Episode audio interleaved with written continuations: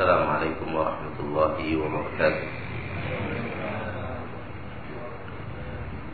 الحمد لله رب العالمين وبه نستعين على أمور الدنيا والدين.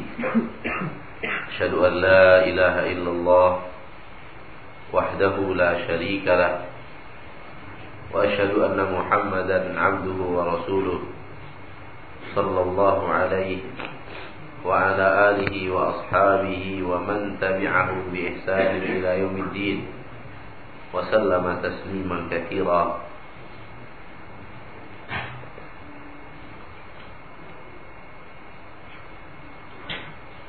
يا أيها الذين آمنوا اتقوا الله حق تقاته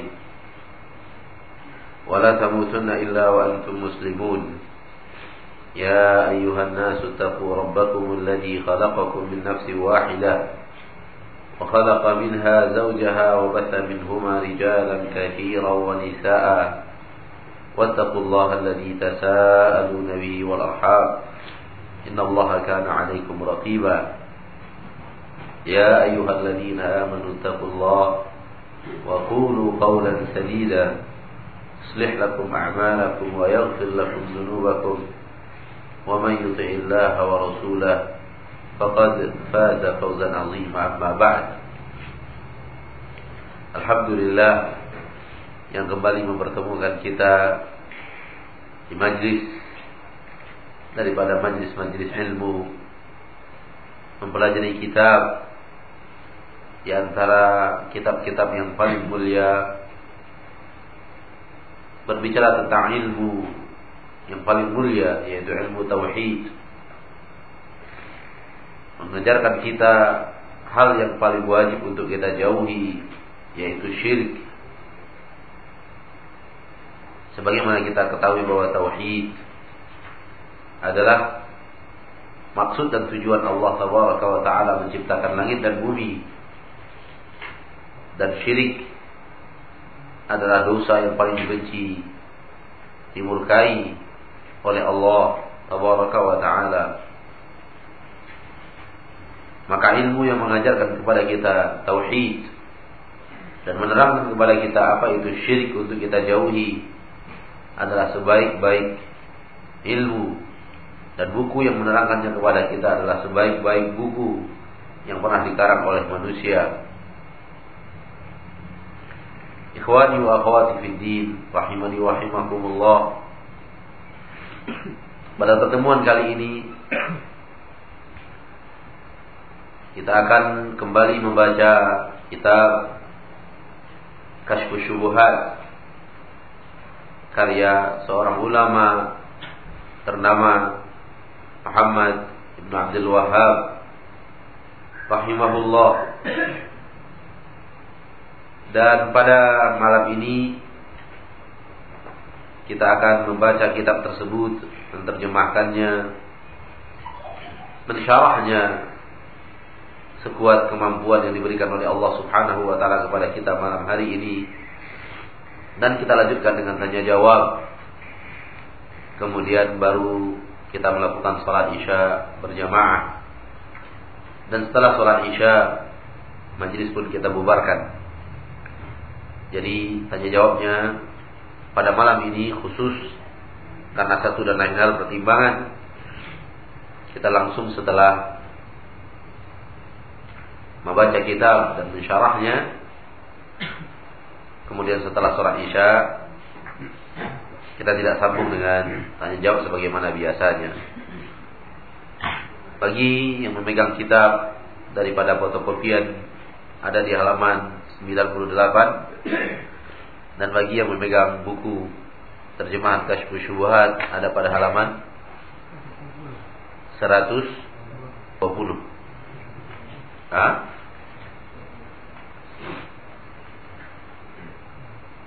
Fa'in qala ana la usyriku Itu?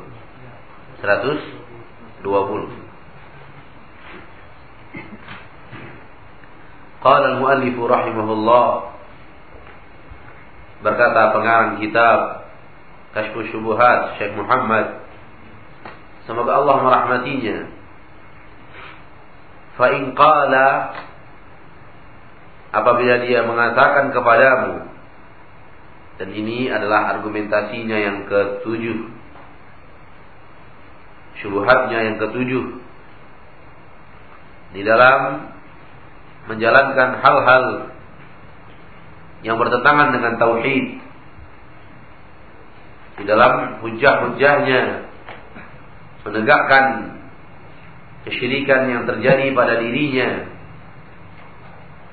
Fa in qala apabila dia katakan kepadamu apabila dia berkata ana la usyriku billahi syai'a saya tidak akan menyekutukan Allah dengan sesuatu apa pun saya tidak akan menyekutukan Allah dengan sesuatu apa pun hasya wa kalla sekali-kali tidak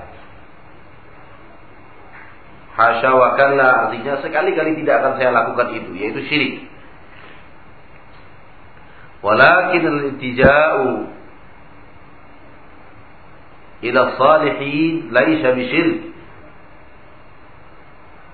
Walakin al-iltija'a ila salihin laisa bisyirk. Akan tetapi kembali kepada orang-orang saleh kembali kepada orang-orang saleh itu bukanlah syirik.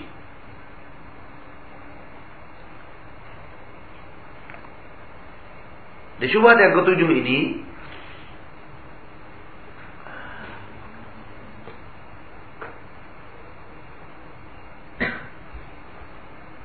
Ia ingin mengatakan kepada kita, saya juga orang yang benci syirik. Sebagaimana Anda juga benci syirik. Saya juga orang yang takut masuk ke dalam perangkap syirik. Sebagaimana Anda juga takut masuk ke dalam perangkap syirik. Dan saya tidak akan mau berbuat syirik. Sebagaimana Anda juga tidak akan mau berbuat syirik. Saya tahu bahwa syirik itu adalah dosa besar. Dosa yang paling besar. Saya tahu syirik itu lebih besar daripada dosa-dosa yang dikenang oleh manusia. Zina, membunuh, merampok, memperkosa, Saya juga tidak mau masuk ke dalam dosa syirik. Saya tidak mau berbuat syirik. Dan saya tidak akan mau. Akan tetapi, saya hanya kembali ke orang saleh. Saya hanya kembali kepada orang saleh. Dan itu bukanlah syirik.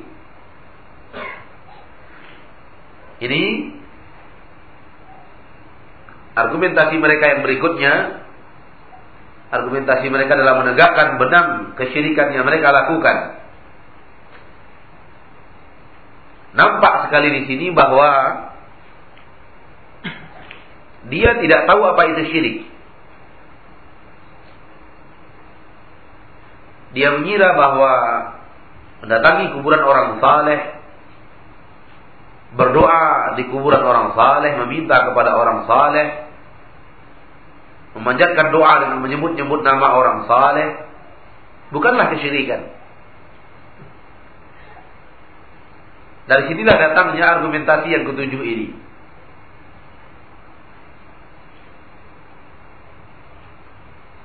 Hampir seluruh manusia yang pernah mendengar kata-kata syirik dan pernah mendengar ceramah tentang syirik yang pernah mendengar Al-Quran dan hadis-hadis tentang syirik pasti takut masuk syirik. Tapi apakah orang itu tahu apa itu syirik yang sebenarnya? Sehingga ketakutan seorang muslim dan muslimah tentang syirik benar-benar terwujud dalam aplikasi tindakan menjauhi syirik itu.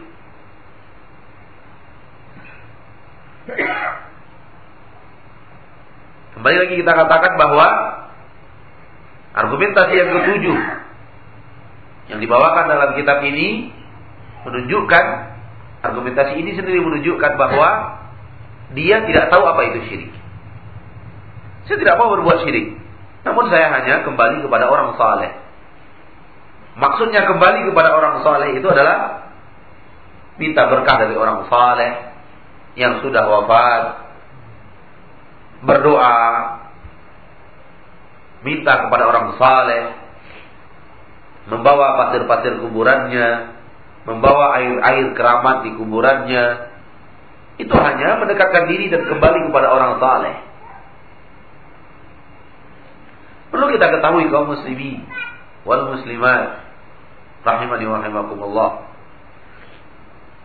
bahwa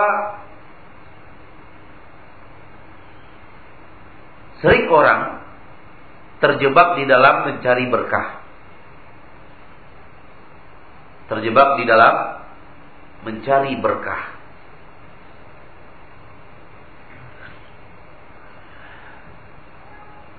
Di dalam agama Islam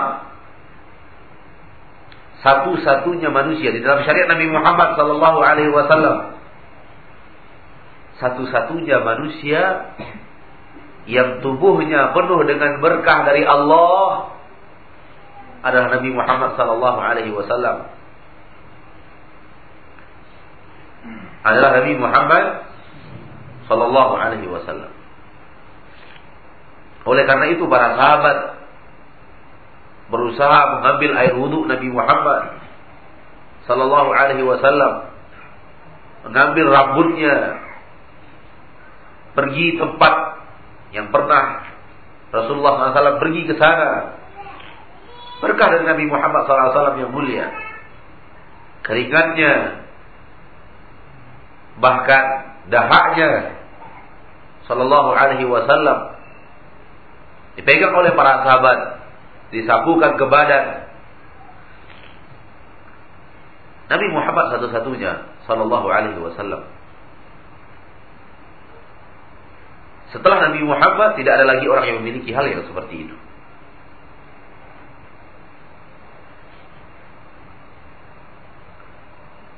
Tidak pernah para sahabat radhiyallahu anhum setelah wafatnya Nabi Muhammad sallallahu alaihi wasallam melakukan hal yang mereka lakukan kepada Nabi Muhammad, mereka lakukan hal yang seperti itu pula kepada Abu Bakar. Gak pernah. Kepada Umar, kepada Uthman, kepada Ali radhiyallahu anhum. Tidak pernah sama sekali. Sisa air minumnya, sisa wudhunya, keringatnya, rambutnya, darahnya, tak pernah sama sekali. Menunjukkan kepada kita bahwa satu-satunya manusia adalah Rasulullah Sallallahu Alaihi Wasallam. Kalaulah kepada Abu Bakar, kepada Umar, kepada Uthman dan Ali, tidak pernah para sahabat dan para tabi'in mengambil berkah, berharap berkah dari jasad mereka, apa yang tersisa daripada pekerjaan mereka, maka tidak akan ada manusia yang keimanan yang seperti Abu Bakar dan Umar dan Utsman dan Ali. Itu pun berkah itu hanya ada ketika Rasulullah SAW hidup.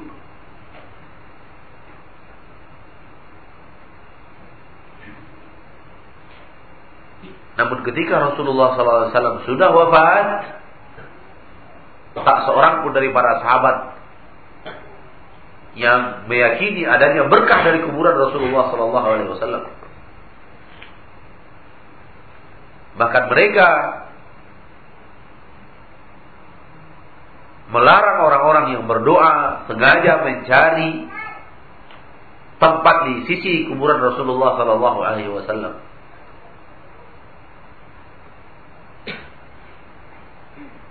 Banyak kaum muslimin terperangkap di dalam berkah orang saleh ini. Terperangkap ketika mereka hidup dan syaitan lebih menekankan di saat mereka sudah wafat.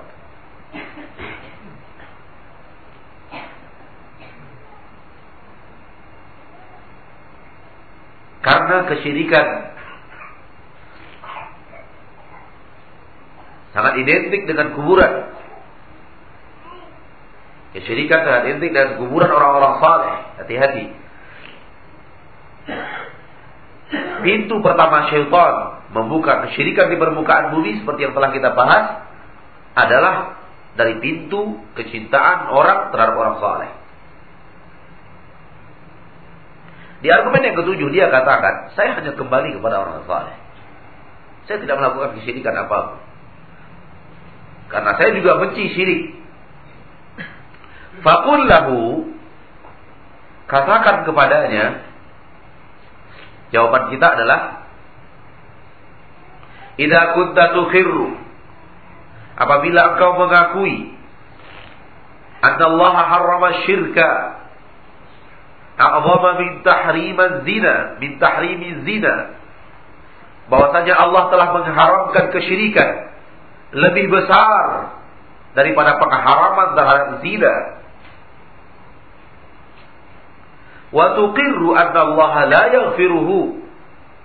Dan engkau mengakui bahasanya Allah tidak akan mengampunkan syirik tersebut.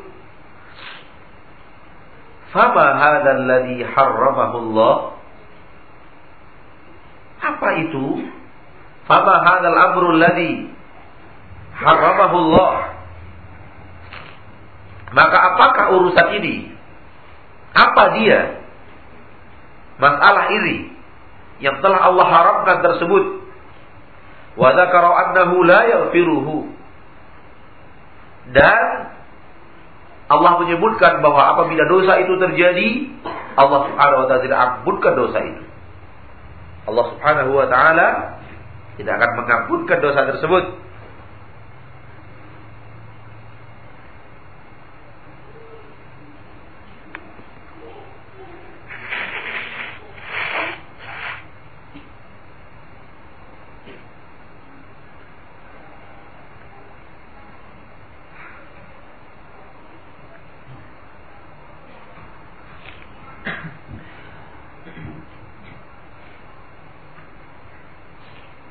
Daripada syubhat yang ketujuh adalah suruh dia menerangkan apa itu syirik. Suruh dia menerangkan kepada kita apa yang Anda tahu tentang syirik itu apa.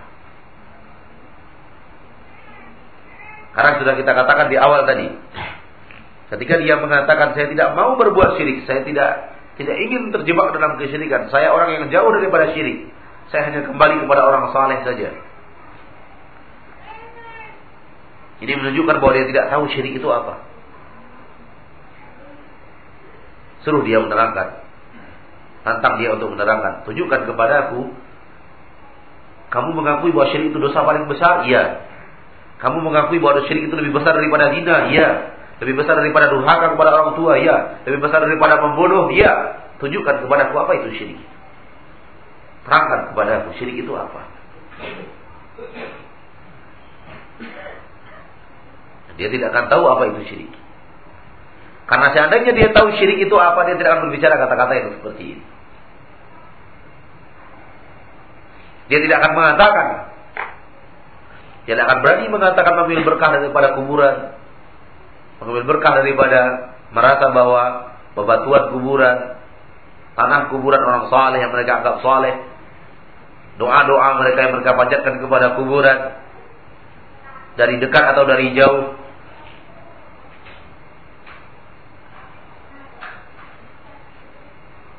Kalau dia tahu syirik, dia akan tahu bahwa ini adalah syirik. Maka suruh dia menerangkan apa itu? Syirik. Syirik adalah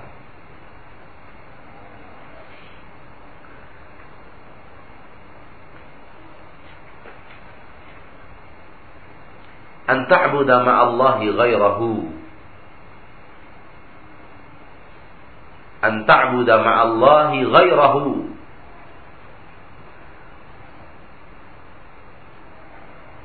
Engkau beribadah kepada Allah dan juga beribadah kepada selainnya. Engkau beribadah kepada Allah dan juga beribadah kepada selainnya.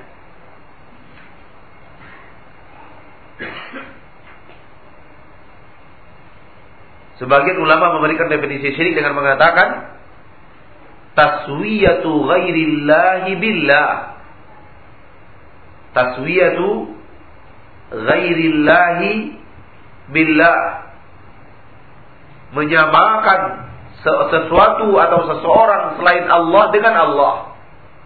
Menyamakan Allah dengan sesuatu. Menyamakan Allah dengan sesuatu, apa pun. Siapa pun. Itulah syirik. Dan kedua makna ini beribadah kepada Allah dan kepada selain Allah sama maknanya dengan menyamakan Allah dengan sesuatu. Karena orang kalau sudah memberikan ibadah kepada Allah dan memberikan ibadah itu kepada yang lain, sama dengan menyamakan yang lain dengan dengan Allah. Maknanya sama.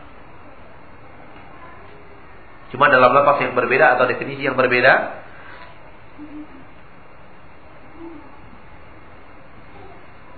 Kita ambil contoh. Engkau beribadah kepada Allah Iya, kepada selain Allah juga iya. Tanyakan kepadanya, apakah engkau meyakini bahwa Rabbmu dialah Rabbmu Allah tabaraka wa taala dialah yang mendatangkan manfaat kepadamu dan dialah yang menolak mudarat dari dirimu. Tanyakan kepadanya. Apakah kau yakin Allah tabaraka wa taala yang telah mendatangkan rezeki, yang telah mendatangkan jodoh, yang telah mendatangkan nikmat dan dia yang telah menolak mara bahaya dari dirimu, yang telah menjagamu dari mara bahaya. Dia akan mengatakan dia, saya yakin Allah melakukan itu. Kemudian tanyakan kepadanya, bukankah pasir-pasir yang engkau bawa ini, engkau yakini bahwa dia bisa menyuburkan tanamanmu, bisa mendatangkan berkah sehingga tanamu tanamanmu akan menjadi lebih banyak buahnya. Bukankah air keramat yang kau yakini keramatnya ini dari kuburan orang saleh ini engkau yakini Itulah yang bisa menyembuhkan penyakit anakmu. Dikarenakan dia adalah air yang dibawa dari kuburan para wali. Dia akan menjawab, iya. Kalau tidak, untuk apa dia lakukan? Katakan, bukankah ini manfaat dan mudarat? Bukankah ini manfaat dan mudarat? Engkau tadi mengatakan Allah yang memberikan manfaat. Berarti hanya Allah yang akan menghidupkan tanamanmu, menyuburkannya, memberinya buah yang banyak. Namun di sisi lain, engkau juga meyakini pasir ini yang membuatnya menjadi subur. Pasir yang kau bawa satu genggam, engkau tebarkan sedikit-sedikit di pohon itu, itu yang kau yakini akan membawa berkah sehingga pohonmu akan menjadi subur. Bukankah ini pasir yang telah mendatangkan manfaat dalam keyakinanmu?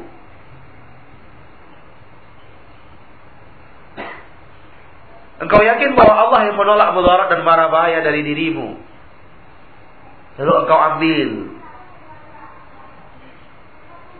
sebotol air.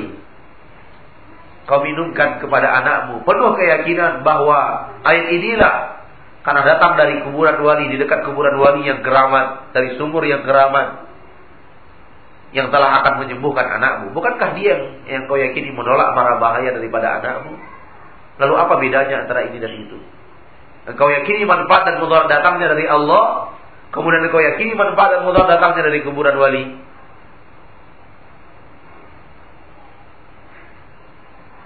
Berarti engkau telah beribadah kepada Allah, engkau juga telah beribadah kepada selain Allah. Berarti engkau samakan sesuatu selain Allah dengan Allah. Inilah syirik. Fa'innahu la yadri. Dia tidak akan tahu syirik itu apa.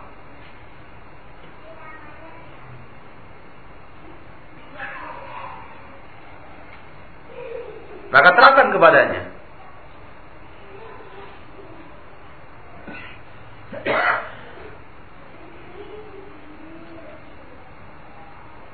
Ikhwani wa akhwati fi din rahimani wa rahimakumullah. Faqul lahu katakan kepadanya kaifa tubarri'u nafsaka minasyirki wa anta la ta'rifuhu. Bagaimana engkau akan menyatakan dirimu bebas daripada syirik? Sementara engkau tidak tahu syirik itu apa.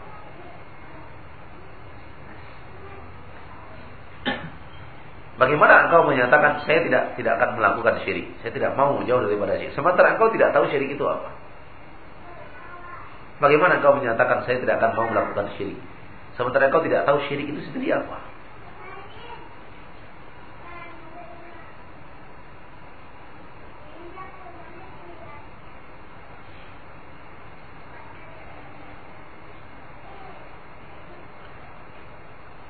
Orang yang ingin menyatakan dirinya bebas dari sesuatu, dia harus tahu sesuatu itu apa.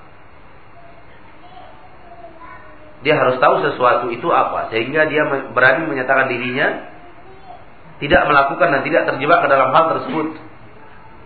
Tapi kalau dia sendiri tidak tahu sesuatu itu apa, bagaimana dia akan mengatakan bahwa dirinya bebas daripada kesyirikan? Sementara syirik itu dia tidak tahu apa syirik. Demi Allah banyak sekali kaum muslimin yang merasa syirik itu hanya sujud kepada berhala. Menyembah matahari. Menyembah patung-patung. Rukuk dan sujud kepada bulan.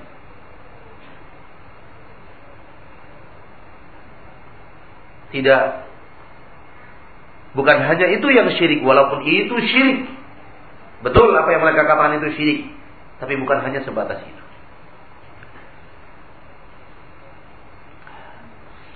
Di pelajaran-pelajaran sekolah dulu kita diperkenalkan syirik yaitu sujud kepada berhala. Di dalam pelajaran ilmu agama Islam. Di dalam pendidikan agama kita. Dan itu sebenarnya pengkaburan tentang makna syirik.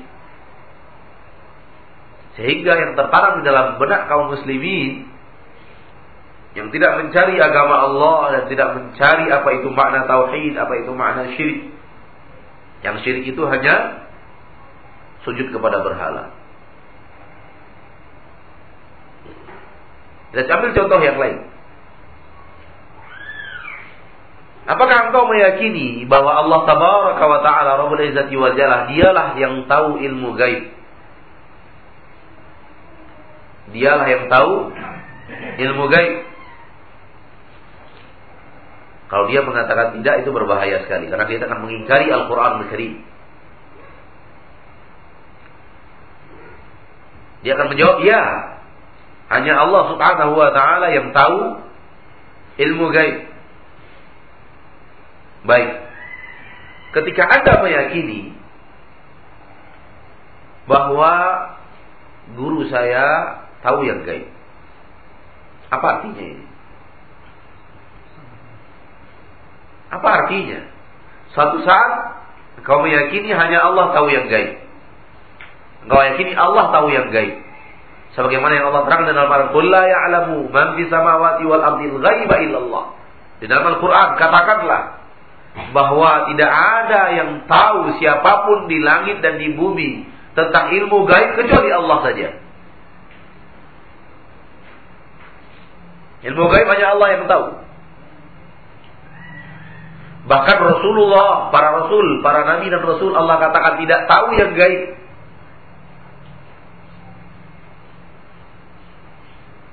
Fala yuzhiru ala ghaibihi ahada. Dalam surat Jin.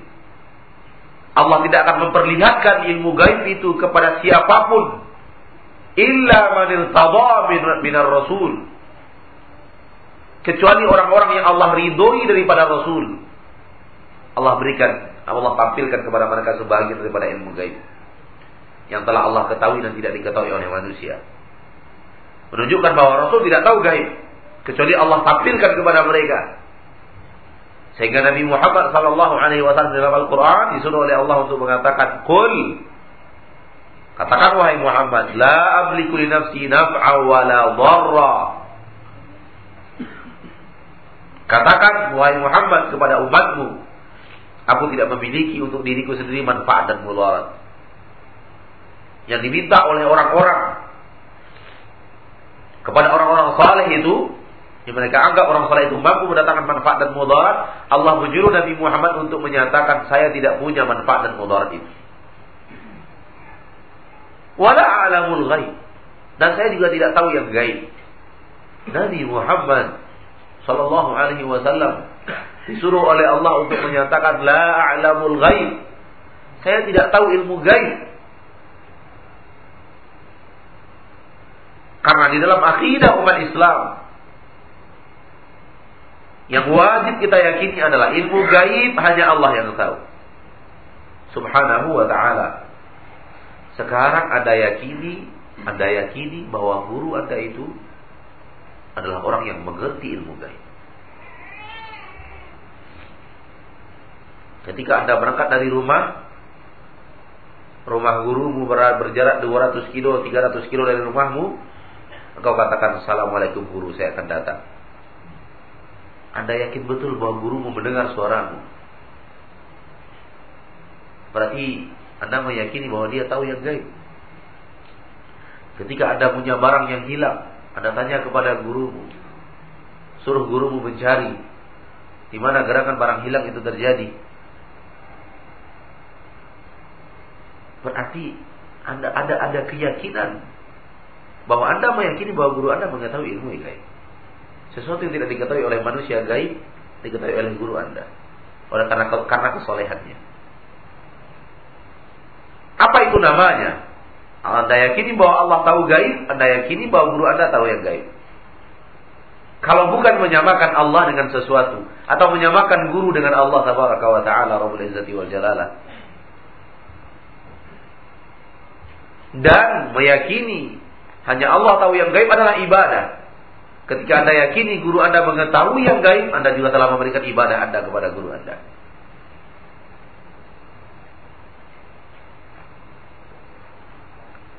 Ibadah. Syirik. Keyakinan hanya Allah yang mengetahui ilmu yang gaib, ibadah. Ketika kita yakini bahwa guru kita yang juga mengetahui ilmu gaib, Orang pintar, dukun kita mengetahui ilmu gaib itu ibadah telah kita berikan kepadanya. Contoh yang ketiga.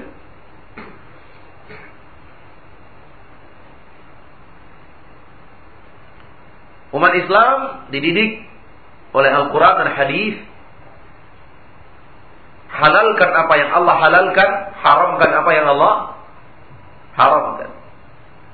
Halalkan apa yang Allah halalkan. Haramkan apa yang Allah haramkan.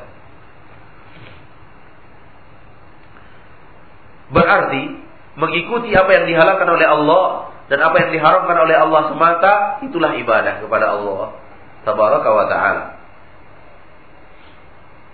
Saya hanya meyakini yang halal dan apa yang dihalalkan oleh Allah. Dan Rasulnya tentu karena Rasul tidak akan menyelisih Allah. Dan yang haram adalah apa yang diharamkan oleh Allah. Berarti itulah ibadah kita dalam masalah ini. Dalam masalah halal dan haram, ibadah orang muslim kepada Allah hanya menghalalkan apa yang Allah halalkan, hanya mengharamkan apa yang Allah haramkan. Itulah ibadah dalam poin ini.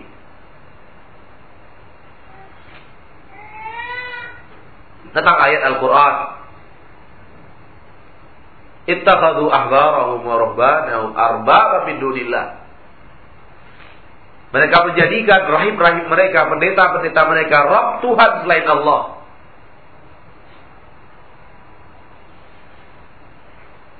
Hadi bin Hatim yang sudah masuk Islam radhiyallahu anhu heran. Kenapa kami kaum Nasrani dikatakan menjadikan pendeta kami sebagai Tuhan?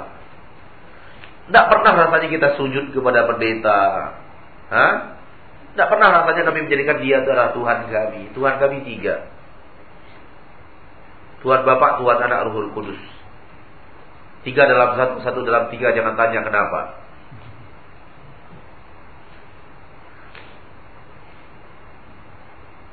Tidak pernah rasanya pendeta itu kami jadikan Tuhan. Tidak pernah. Sehingga Ali bin Hatim kepada bertanya kepada Rasulullah, kenapa Allah Subhanahu wa taala mengatakan kami kaum Nasrani menjadikan pendeta kami sebagai Tuhan? Rasanya tidak pernah kami punya keyakinan seperti itu. Sehingga Ali bin Hatim datang kepada Nabi Muhammad SAW saya bertanya, Lasna na'buduhum, wahai Rasul, kami tidak pernah mengibadati mereka. Kami tidak pernah beribadah kepada mereka. Kami tidak pernah menyembah mereka. Kami tidak pernah menjadikan mereka Tuhan. Kenapa Allah berkata, kami telah menjadikan mereka Tuhan. Dulu waktu kami jahiliyah, kami kami Nasrani, kami tidak pernah melakukan itu. Dengarkan apa kata Rasulullah SAW. Alaysa idza harramu syai'an harramtumu wa idza ahallu syai'an ahlaltumu Bukankah apabila mereka telah memutuskan ini haram, kalian pun memutuskan haram sesuai dengan apa yang mereka katakan. Dan ketika mereka memutuskan ini halal, kalian ikutilah yang halal apa yang mereka katakan halal tersebut. Halal dan haram bagi kalian adalah apa yang dihalalkan dan apa yang diharamkan oleh pendeta kalian. Betul? Iya, itulah ibadah kalian kepada pendeta kalian. Itulah kesyirikan kalian kepada mereka. Orang yang menghalalkan apa yang dihalalkan oleh seorang, orang yang mengharamkan apa yang diharamkan oleh seseorang bertentangan dengan apa yang dikatakan oleh Allah Tabaraka wa taala. Rujukannya bukan apa yang ilmu yang diturunkan oleh Allah taala telah memberikan ibadahnya kepada orang itu. Karena sesungguhnya hukum ini hanya boleh untuk Allah. Lalu kemudian dia ambil hukum itu dia serahkan kepada sesuatu selain Allah taala. Maka dia telah beribadah kepada Allah dan beribadah juga kepada selain Allah maka dia telah samakan sesuatu selain Allah dengan Allah tabaraka wa taala.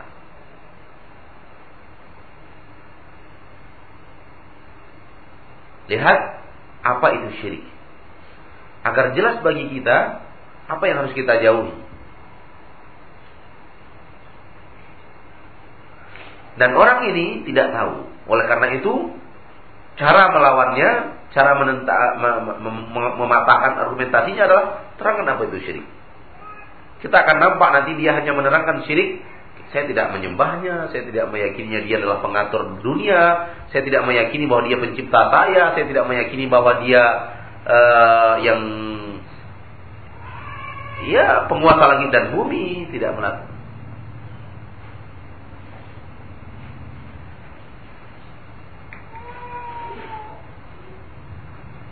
Ikhwani wa akhwati fiddin ketika dia tidak tahu terangkan kepadanya. Dan sebutkan kepadanya apa yang dikatakan oleh Syekh tadi. Bagaimana mungkin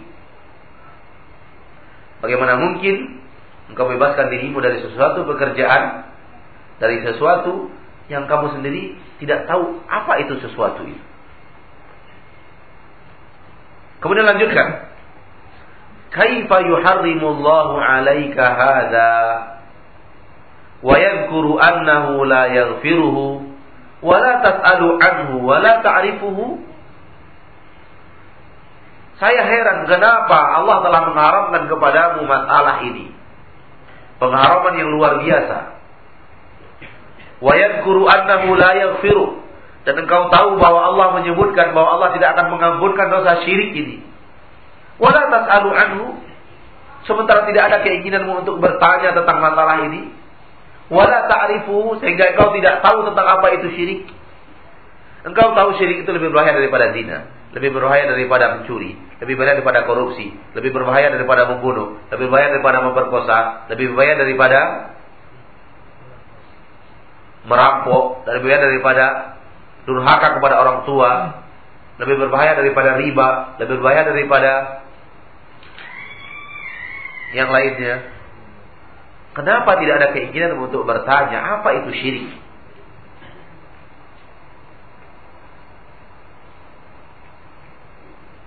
Sehingga akhirnya kau tidak tahu syirik itu apa.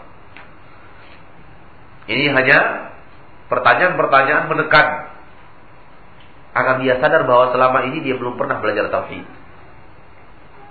Agar selama ini dia mengerti bahwa dia tidak mengerti apa itu syirik.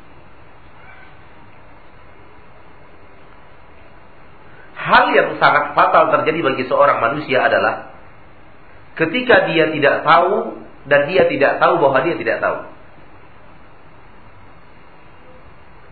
Ketika dia tidak tahu dan dia tidak tahu bahwa dia tidak tahu. Manusia terbagi empat.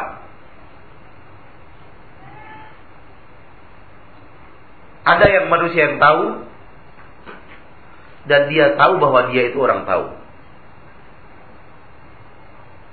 Ada orang itu tahu dan dia tidak tahu bahwa dia tahu. Ada orang yang tidak tahu dan dia tahu bahwa dia tidak tahu. Ada orang yang tahu, yang tidak tahu dan dia juga tidak tahu bahwa dia tidak tahu. Ini yang paling berbahaya. Ada orang yang tahu dan dia tahu bahwa dia tahu ini orang alim. Ini orang orang alim. Kita harus belajar darinya. Dia orang yang tahu, mengerti ilmu syariat. Dan dia sadar bahwa dia mengerti dan mengajarkannya kepada manusia.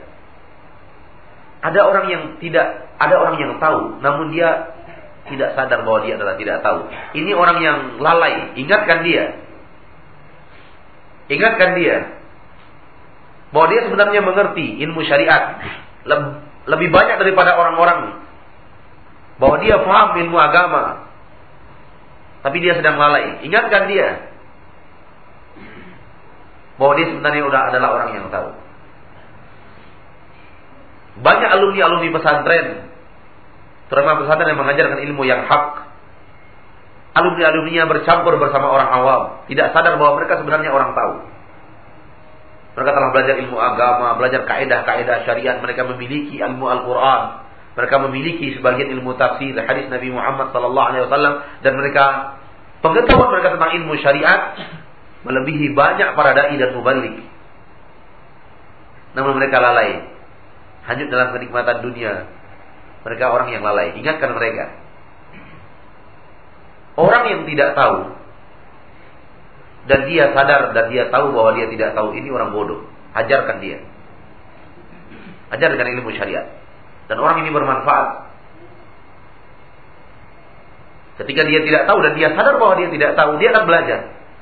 Dan dia orang bodoh yang butuh bimbingan.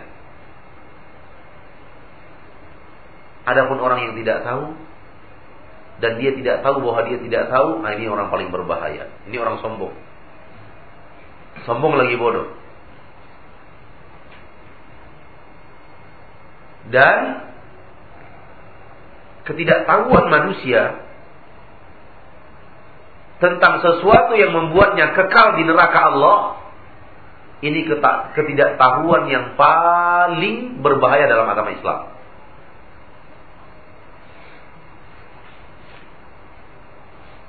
Ketidaktahuan manusia tentang sebuah dosa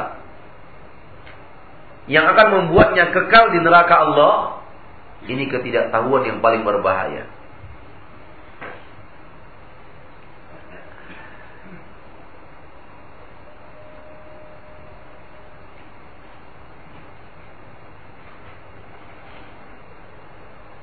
Katakan kepadanya, kenapa anda tidak belajar? Tentunya setelah tadi, setelah buktikan kepadanya bahwa dia tidak tahu syirik itu apa. Dia tidak mengerti yang syirik itu apa. Sehingga dengan berani dia mengatakan saya tidak pernah berbuat syirik. Saya hanya kembali kepada kuburan orang saleh. Saya hanya berharap daripada berkah orang saleh dan semacamnya. Buktikan kepadanya dia tidak tahu syirik. Kemudian katakan kepadanya kenapa kamu tidak belajar? Rasulullah SAW bersabda, Awalam ya awalam yas'alu idlam ya'lamu fa inna shifa'al 'ayyi su'alu Hadis sahih dari Imam Bukhari dan Muslim. Kenapa mereka tidak bertanya ketika mereka tidak mengerti? Sesungguhnya obat daripada kebodohan itu adalah bertanya. Hadis ini keluar di saat para sebagian sahabat pergi berperang yang Nabi tidak menghadiri perperangan tersebut lalu ada yang terluka di kepalanya di antara para sahabat yang berperang. Lalu dia bertanya kepada sebagian orang ketika malam itu dia junub, apa yang harus saya lakukan? Saya junub. Sementara kepala saya lagi terbelah, terkena sabetan pedang. Apa yang harus saya lakukan? Orang yang ditanya menjawab kamu tetap harus mandi. Tidak ada izin bagi kamu untuk untuk tidak mandi. Maka dia mandi. Air masuk ke kepalanya dan wafat. Radhiyallahu anhu. Ketika dilaporkan kepada Rasulullah SAW, Rasulullah SAW bersabda, "Qataluhu, qatalahumullah." Awalam yas'alu idlam ya'lamu, fa inna shifa'al 'ayyi su'alu.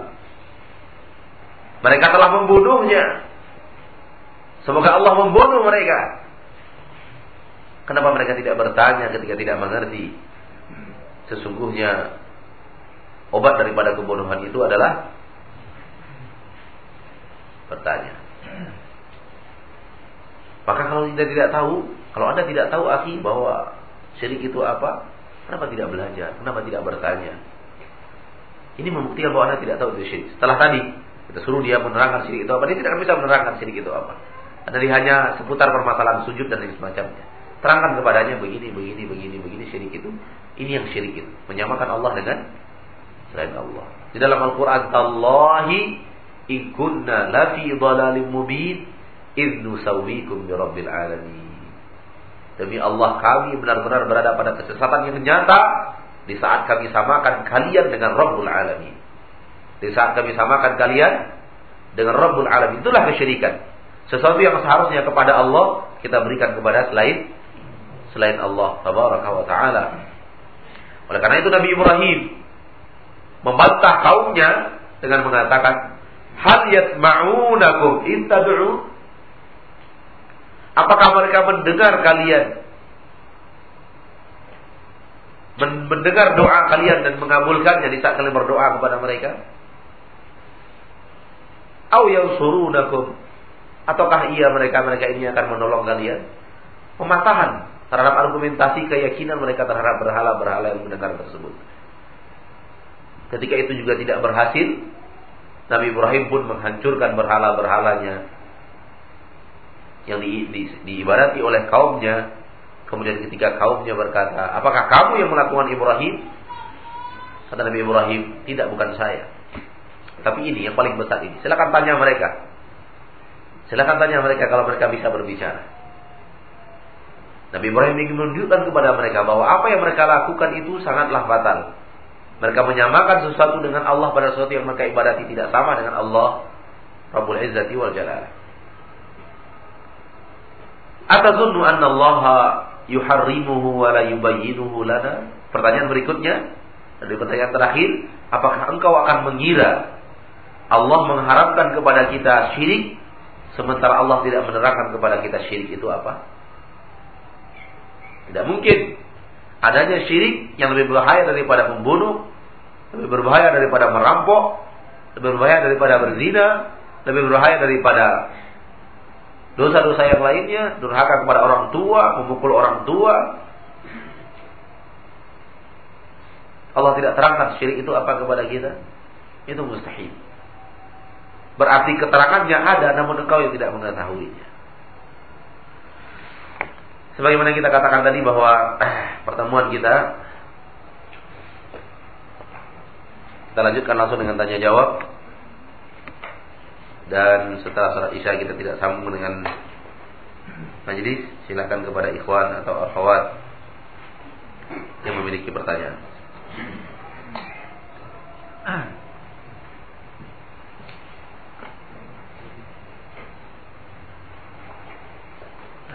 kemunafikan yang bagaimana menjurus ke kesyirikan kemunafikan ya?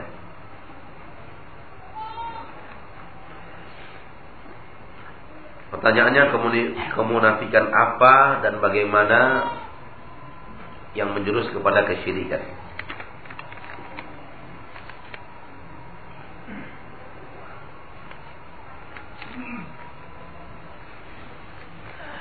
Kemunafikan terbagi kepada dua. Nifak Sebelum kita berbicara tentang kemunafikan kita berkata nifak itu adalah ketika berbeda antara zahir dan batin. Ketika berbeda antara zahir dan batin. Ikhtilafu sirri wal alaniyah. Batinnya berbeda, zahirnya berbeda. Dan itu terbagi dua. Pertama, berbeda di dalam zahir dan batin dalam amalan. Dalam pekerjaan-pekerjaan.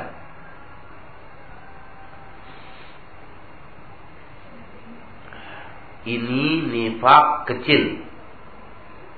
Kemunafikan kecil. Dan ini dosa. Dan tidak mengeluarkan orang dari agama Islam.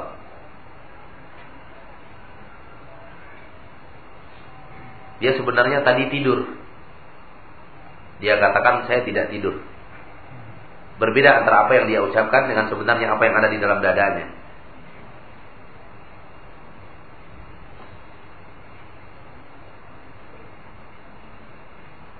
Apa pun yang berbeda, apa yang sebenarnya yang kita ketahui dengan apa yang kita ucapkan, berbeda, itu kemunafikan.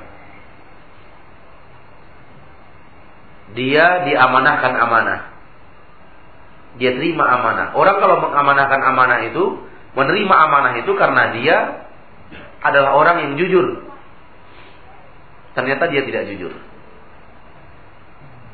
Khianat dalam amanah dia melakukan kemunafikan. Seharusnya orang yang menerima amanah harus amanah. Tapi ternyata dia tidak amanah. Dalam perbuatan zahirnya dia tidak amanah. Padahal seharusnya ketika menerima amanah dia adalah orang yang jujur. Karena kalau dari awal dia katakan saya tidak bisa amanah, loh orang tidak akan berani memberikan amanah itu. Tapi dia terima.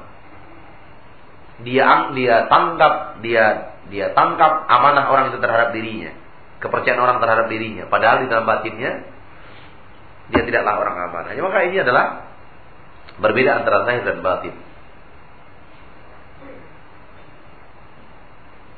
Apabila dia berjanji, insya Allah, ya saya akan datang. Tapi tidak datang. Padahal di dalam hatinya dia tidak mau datang. Ya saya akan datang. Berarti beda antara. Tapi perbedaan antara antara zahir dan batin ini dalam amalan. Ini adalah maksiat. Tapi kalau perbedaan antara zahir dan batin bagian yang kedua berbeda antara zahir dan batin dalam akidah dalam akidah.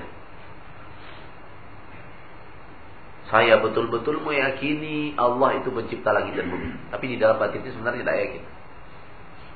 Saya yakin yakin benar-benar Allah pemberi rezeki. Tapi sebenarnya dalam batinnya tidak yakin. Yang beri rezeki dirinya, dirinya adalah fulan, si fulan, si fulan. Saya benar-benar yakin bahwa Islam itu adalah agama terbaik. Sebenarnya dalam hatinya dia tidak yakin. Saya benar-benar yakin bahwa Nabi Muhammad adalah Rasulullah. Dia tidak yakin sebenarnya Nabi Muhammad adalah Rasulullah. Dalam akidah. Maka ini kemunafikan yang bisa mengeluarkan orang dari agama Islam. Oleh karena itu, kemunafikan kecil disebut oleh para ulama nifak amali. Nifak amal. Dan kemunafikan besar disebut oleh agama dengan dengan oleh para ulama dengan sebutan nifaq aqdi, nifaq dalam akidah. Nifaq dalam akidah. Wallahu a'lam. Pertanyaan pertama, apa Ustaz, kalau boleh Anda bertanya di luar pembahasan, yakni tentang puasa yang sudah dekat. Satu, bagaimana dan kapan berniat puasa Ramadan? Dua, apa hukumnya menggosok gigi pakai pasta gigi saat puasa? Tiga, bagaimana cara batasan beristinja saat bagaimana batasan beristinsyak saat tidak puasa dan saat puasa. Kapan kita berniat puasa Ramadan? Setiap malam. Setiap malam sebelum datangnya fajar kita sudah sudah harus punya niat tekad bahwa besok saya puasa Ramadan. Dan tidak perlu dilapaskan. Tidak perlu di dilapaskan. Kalau sudah terniat di dalam hati dan itu harus sebelum fajar datang. Di malam hari sebelum fajar datang, besok saya akan berpuasa Ramadan. Niat di dalam hati. Besok akan berpuasa Ramadan. Ini yang membedakan antara puasa wajib dengan puasa sunnah. Puasa wajib, keinginan untuk berpuasanya harus ada dari malam sebelum fajar datang. Sementara kalau puasa sunnah, keinginan untuk berpuasa boleh datang setelah matahari terbit. Di waktu duha Rasulullah SAW pergi ke rumahnya dan bertanya kepada Aisyah apa yang bisa dimakan. Aisyah mengatakan tidak ada. Kalau begitu saya puasa. Kapan keinginan puasa Rasulullah ada? Pada waktu duha. Sebelumnya tidak ada. Ini boleh, tapi untuk untuk puasa sunat. Dan tidak boleh untuk puasa wajib. Harus ada niat, keinginan dari hati bahwa besok saya akan berpuasa. Seluruh puasa wajib harus seperti ini. Puasa Ramadan, puasa qadha, puasa nazar, puasa kafarat. Seluruh puasa yang wajib. Harus niatnya itu keinginan untuk berpuasa besoknya harus dari malam sebelum fajar menyingsing. Apa hukum menggosok gigi dengan memakai pasta saat berpuasa? Boleh. Sebagaimana bolehnya berkumur-kumur. Apa bedanya? Sebagaimana bolehnya mencicipi makanan aroma. Zauk apa namanya? Bukan mencicipi. Merasakan. Bukan mencicipi, merasakan. Garamnya cocok pas atau enggak. Itu hanya di mulut dan kemudian dibuang. Yang tidak boleh itu ditelan. Yang tidak boleh itu apa? Ditelan. Oleh karena itu tidak pernah ada larangan dari Nabi Muhammad SAW soal bersiwak. Dan sebagian para ulama memakruhkan apabila sudah lewat daripada siang. Lewat daripada siang. Namun memakruhkan itu butuh butuh dalil. Tidak bisa makruh-makruh begitu saja. Hah? Dan sampai saat ini belum ada dalil yang tegas dalam masalah makruh tersebut. Oleh karena itu, boleh. Boleh seorang yang berpuasa menggosok giginya walaupun sudah lewat sholat zuhur. Kemudian bagaimana caranya batasan beristinsyak saat kita berpuasa dan saat tidak berpuasa. Saat tidak berpuasa, tarikan air ke hidung istinsyak adalah menarik air ke hidung di saat berwudu. Di saat beristinsyak, di saat kita tidak berpuasa, tarikan itu lebih kencang daripada saat kita berpuasa. Dan kita yang bisa merasakannya. Itu susah untuk dibicarakan. Tarikan ke atasnya lebih lebih lebih keras dibanding di saat kita berpuasa. Di saat berpuasa pelan saja tarikannya ke hidung itu. Sekedar beristinsyak, tidak ditarik keras. Wallahu a'lam.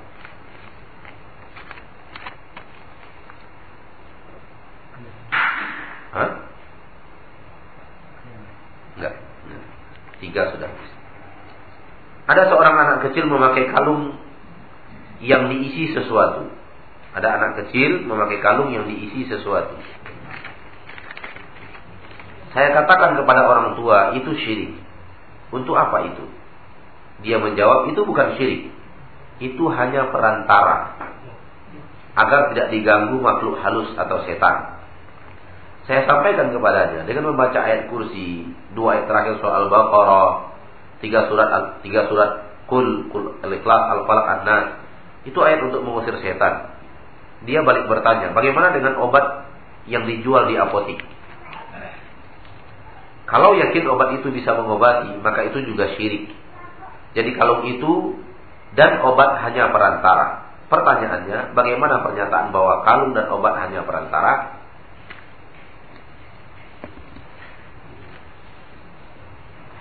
Jangan salah dan tergoda dalam diskusi. Jangan salah dan tergoda dalam diskusi. Katakan kepadanya, kita disuruh, tanyakan kepadanya, apakah kita disuruh berobat oleh Allah dan Rasulnya? disuruh berusaha untuk mencari obat? Dia pasti menjawab, "Iya, kita disuruh."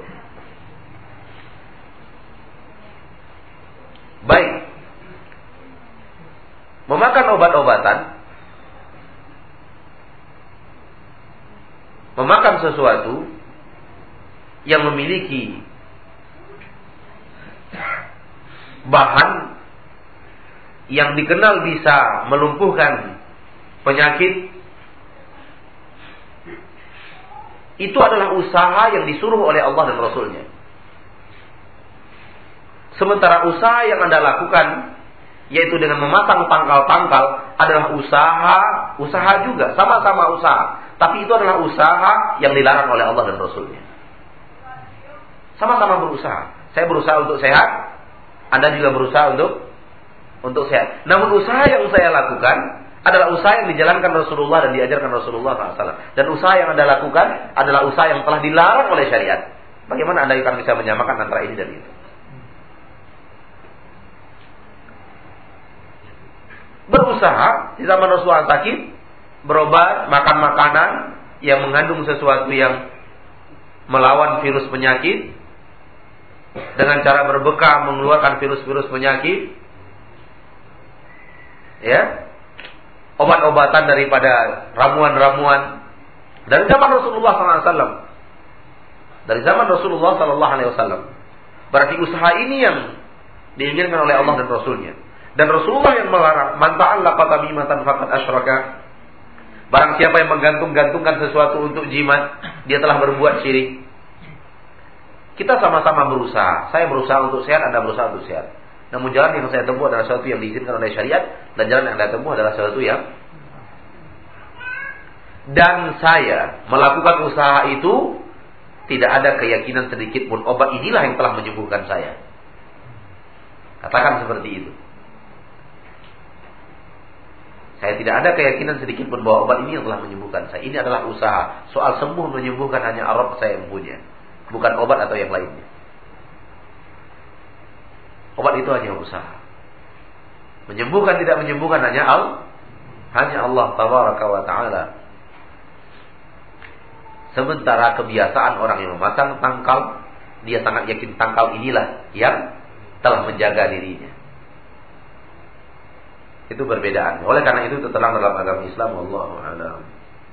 Apakah seseorang yang masbuk ketika menemui imam sedang ruku Apakah takbirnya dua kali atau satu kali? Kalau takbirnya dua kali, apakah setelah takbir pertama menaruh tangan di dada atau takbir dua kali langsung ruku? Terima kasih Ustaz. Seorang yang masbuk bertemu imam sedang ruku. Dia takbir satu kali. Allahu Akbar lalu ruku. Pertanyaan kita, itu takbir apa? Yang takbir satu kali. Kita bertanya, itu takbir apa?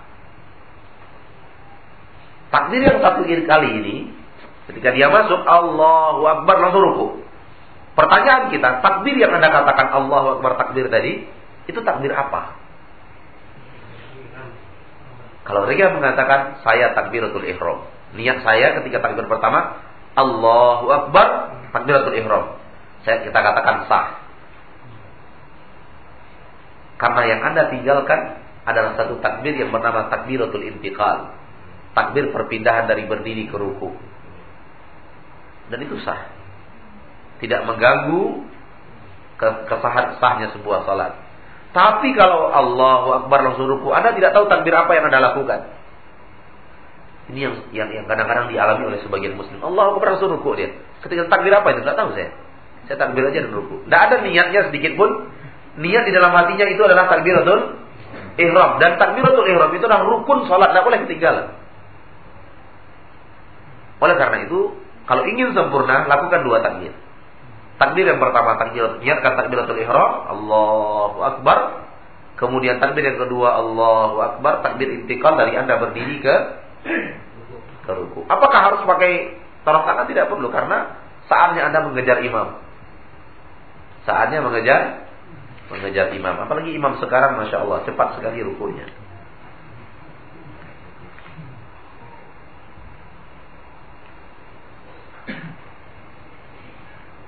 Ini ada pertanyaan di atasnya sudah terjawab. Saya nggak tahu maksudnya apa. Oh sudah terjawab. Yang kedua berarti. berarti.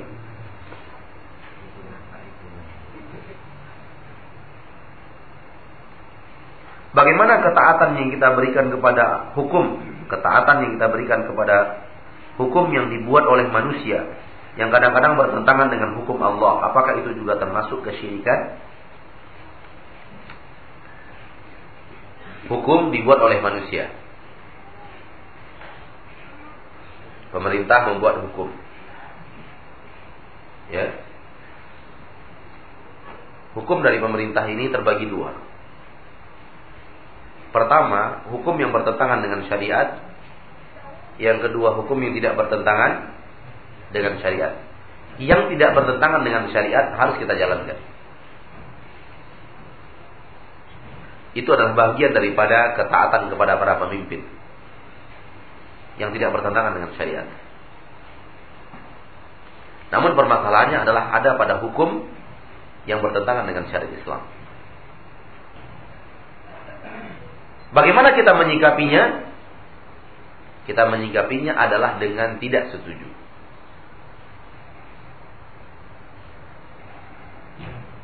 Dan tidak taat. Kalau kita tahu bahwa ini hukum bertabrakan dengan hukum Islam. Kalau ini dilakukan, korban hukum Islam. Kalau hukum Islam yang dilakukan, korban hukum yang dibuat oleh manusia. Pada saat itu kita terang-terang mengatakan kami tidak mau taat dalam masalah ini. La ta'ata li makhluqin fi maksiatil khaliq. Tidak boleh taat kepada makhluk dalam hal berbuat maksiat kepada sang khaliq, kepada kepada Allah Subhanahu wa taala. Bagaimana kalau kita kemudian dipaksa melakukannya? Kalau kita memang terpaksa melakukannya, semoga Allah maafkan.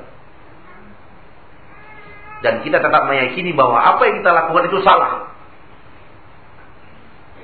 Dan seorang muslim dan muslimah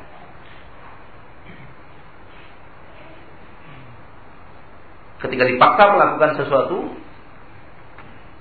dipaksa ya maka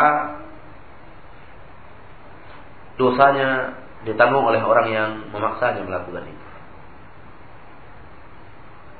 Namun dengan tidak dipaksa kita lakukan perbuatan tersebut,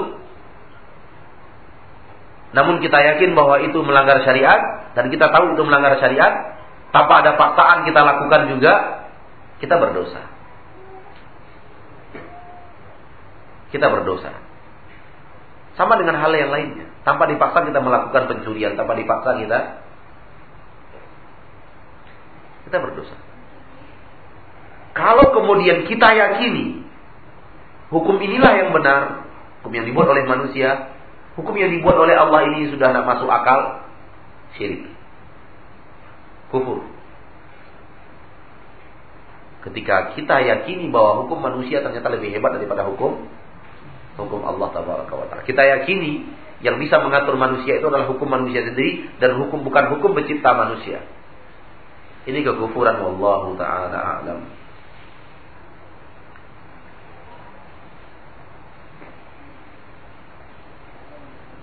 Adakah sholat-sholat sunat sebelum sholat subuh? Ada, dua rakaat. Namanya sholat rawatib.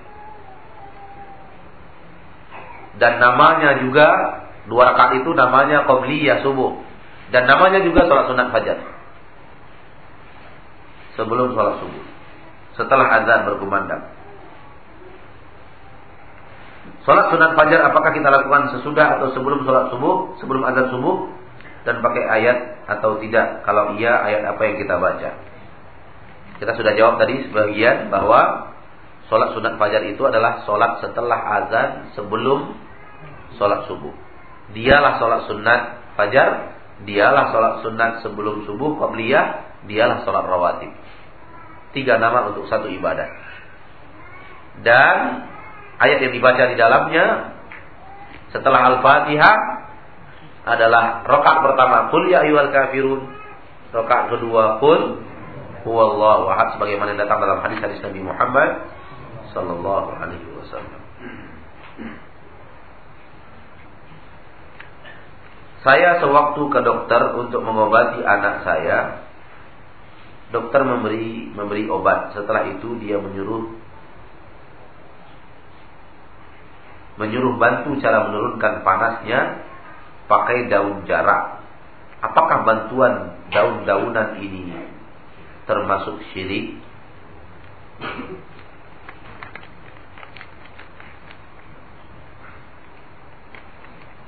Sesuatu sesuatu yang secara uh, secara pengalaman atau secara apa? Ilmiah terbukti bisa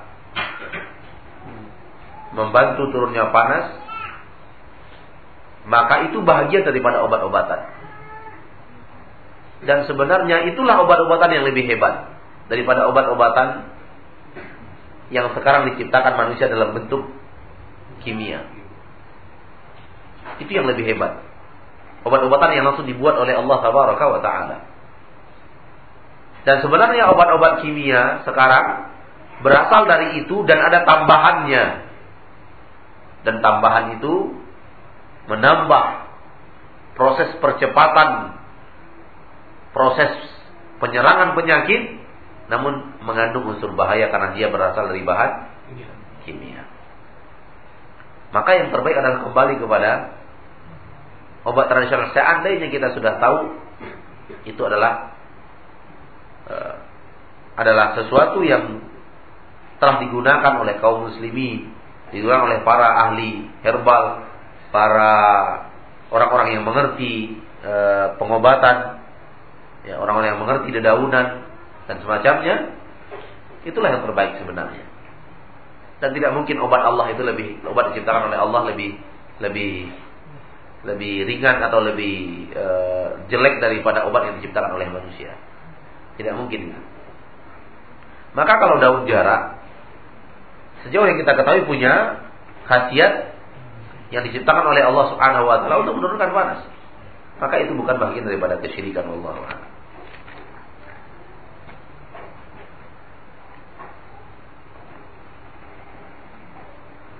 Apakah seorang pada waktu nikah dalam keadaan hamil sah nikahnya atau tidak? Apakah harus diulang nikahnya dan haruskah sama Pak Kua atau ustadz yang menikahkannya lagi?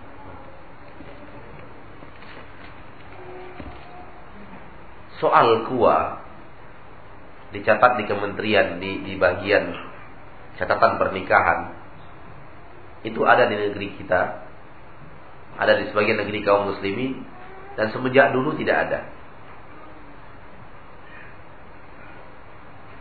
Maka tidak merupakan syarat sahnya nikah, tidak merupakan syarat sah nikah, harus dicatat di di catatan sipil pernikahan, kuah dan semacamnya. Apabila telah ada wali telah ada pengantin laki-laki, telah ada mahar, telah ada ijab kabul dan dua orang saksi, maka salah sebuah pernikahan. Dan wanitanya tidak tidak tidak dipaksa untuk melakukan itu. Dengan ridho wanitanya. Maka salah sebuah pernikahan. Ya. Dan kemudian di negara kita dibuatkan catatannya dan surat nikah dan semacamnya. Ketika itu untuk menjaga maslahat, maka kita lakukan. Maka kita lakukan. Kalau tidak pakai itu pun tidak tidak akan membuat batalnya sebuah pernikahan.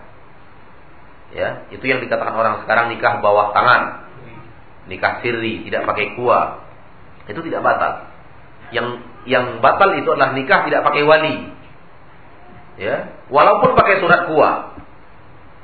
Ada wanita pergi sama orang yang ia cintai ke kuah dinikahkan oleh gua padahal walinya ada, dapat surat nikah.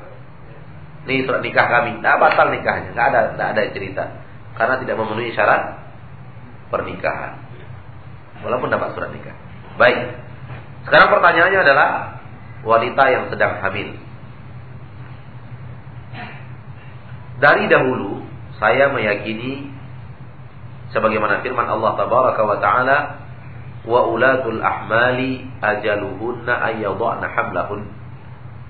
Wanita-wanita yang sedang hamil dalam surat At-Talaq wanita-wanita yang sedang hamil masanya untuk keluar dari indahnya adalah ketika dia melahirkan artinya wanita yang sedang hamil tidak boleh dinikahi sampai dia melahirkan itu yang anda tahu dari dulu sampai sekarang. Dan itu yang saya dengar juga karena saya tahu karena saya dengar dari sebagian ulama yang saya temui. Namun Saya pernah pernah mendengar dari salah seorang ustadz kita di Pekanbaru. Dia bertanya langsung kepada salah seorang ulama di antara ulama-ulama yang datang daurah ke Indonesia, beliau mengatakan, beliau mengatakan, seandainya yang menikahinya ketika hamil ini adalah laki-laki yang menghamilinya, maka nikahnya sah tidak perlu diulang. Saya ceritakan dua hal ini. Ini yang saya ketahui ini yang pernah saya dengar nukilannya. Dan saya belum sempat untuk bertanya ulang kembali permasalahan ini. Dan saya sudah berusaha mencari apakah gerangan kenapa seorang alim yang tadi ditanya oleh salah seorang ustaz, bukan ditanya, katanya di dalam forum itu ditanya masalah itu dan beliau menjawabnya seperti itu. Dan saya sudah bertanya, dalilnya apa yang dibawakan oleh beliau? Sudah saya ingat lagi katanya. Sudah nggak ingat lagi kata kata ustaz kita tersebut. Dan saya belum sempat mengulang kepada seorang alim yang bersangkutan tersebut. Tapi yakinlah, saya yakin percaya bahwa tidak mungkin seorang alim mengeluarkan fatwa tanpa tanpa ada argumentasi. Saya ceritakan dua ini karena ini sejauh ilmu saya dalam masalah ini. Dan sampai saat ini saya pribadi masih meyakini bahwa bahwa nikahnya tidak sah. Sampai saat ini. Sampai di situ ilmu yang paling kuat yang saya miliki. Walaupun saya tahu adanya orang alim yang ilmunya jauh lebih tinggi daripada saya menyatakan bahwa seandainya yang menikahinya itu adalah lelaki yang menghamilinya bahwa maka tidak perlu tidak sah pernikahannya dan tidak perlu diulang. Seandainya seperti itu. Wallahu a'lam. Saya, saya sampaikan apa adanya dan sampai saat ini saya masih pegang pendapat yang pertama. Karena saya belum menemukan dalil untuk pendapat yang mengatakan sah tadi, Anda yang menikahinya adalah laki yang menghamilinya.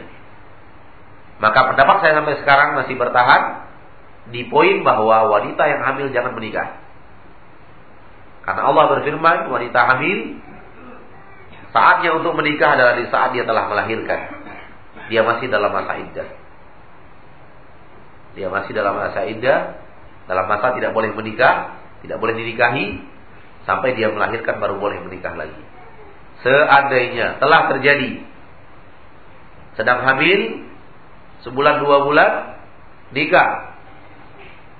Saya tetap mengatakan bahwa pernikahan ini tidak sah tidak boleh disatukan sebagai suami istri dan persatuannya sebagai suami istri tidur bersama tetap maksiat dan setelah anak ini lahir mereka harus dinikahkan Sampai saat ini saya masih memegang pendapat itu, walaupun saya katakan tadi saya mendengar, akan tapi karena belum ada ilmunya, dan ketika saya coba bertanya, beliau juga tidak bisa menerangkan argumentasinya, saya masih pegang argumentasi yang ini. Sampai sejauh ini ilmu saya tentang masalah itu, wallahu taala alam. Sampai di sini pertemuan kita. Semoga Allah taala Rabbul Izzati wal Jalalah menambahkan kepada kita ilmu syar'i dan menambah kita kita kecintaan kepada tauhid dan ketakutan kepada syirik. Sallallahu sallam wa baraka wa ala abdihi wa rasulihi Muhammad. Walhamdulillahi rabbil alamin. Assalamualaikum warahmatullahi wabarakatuh.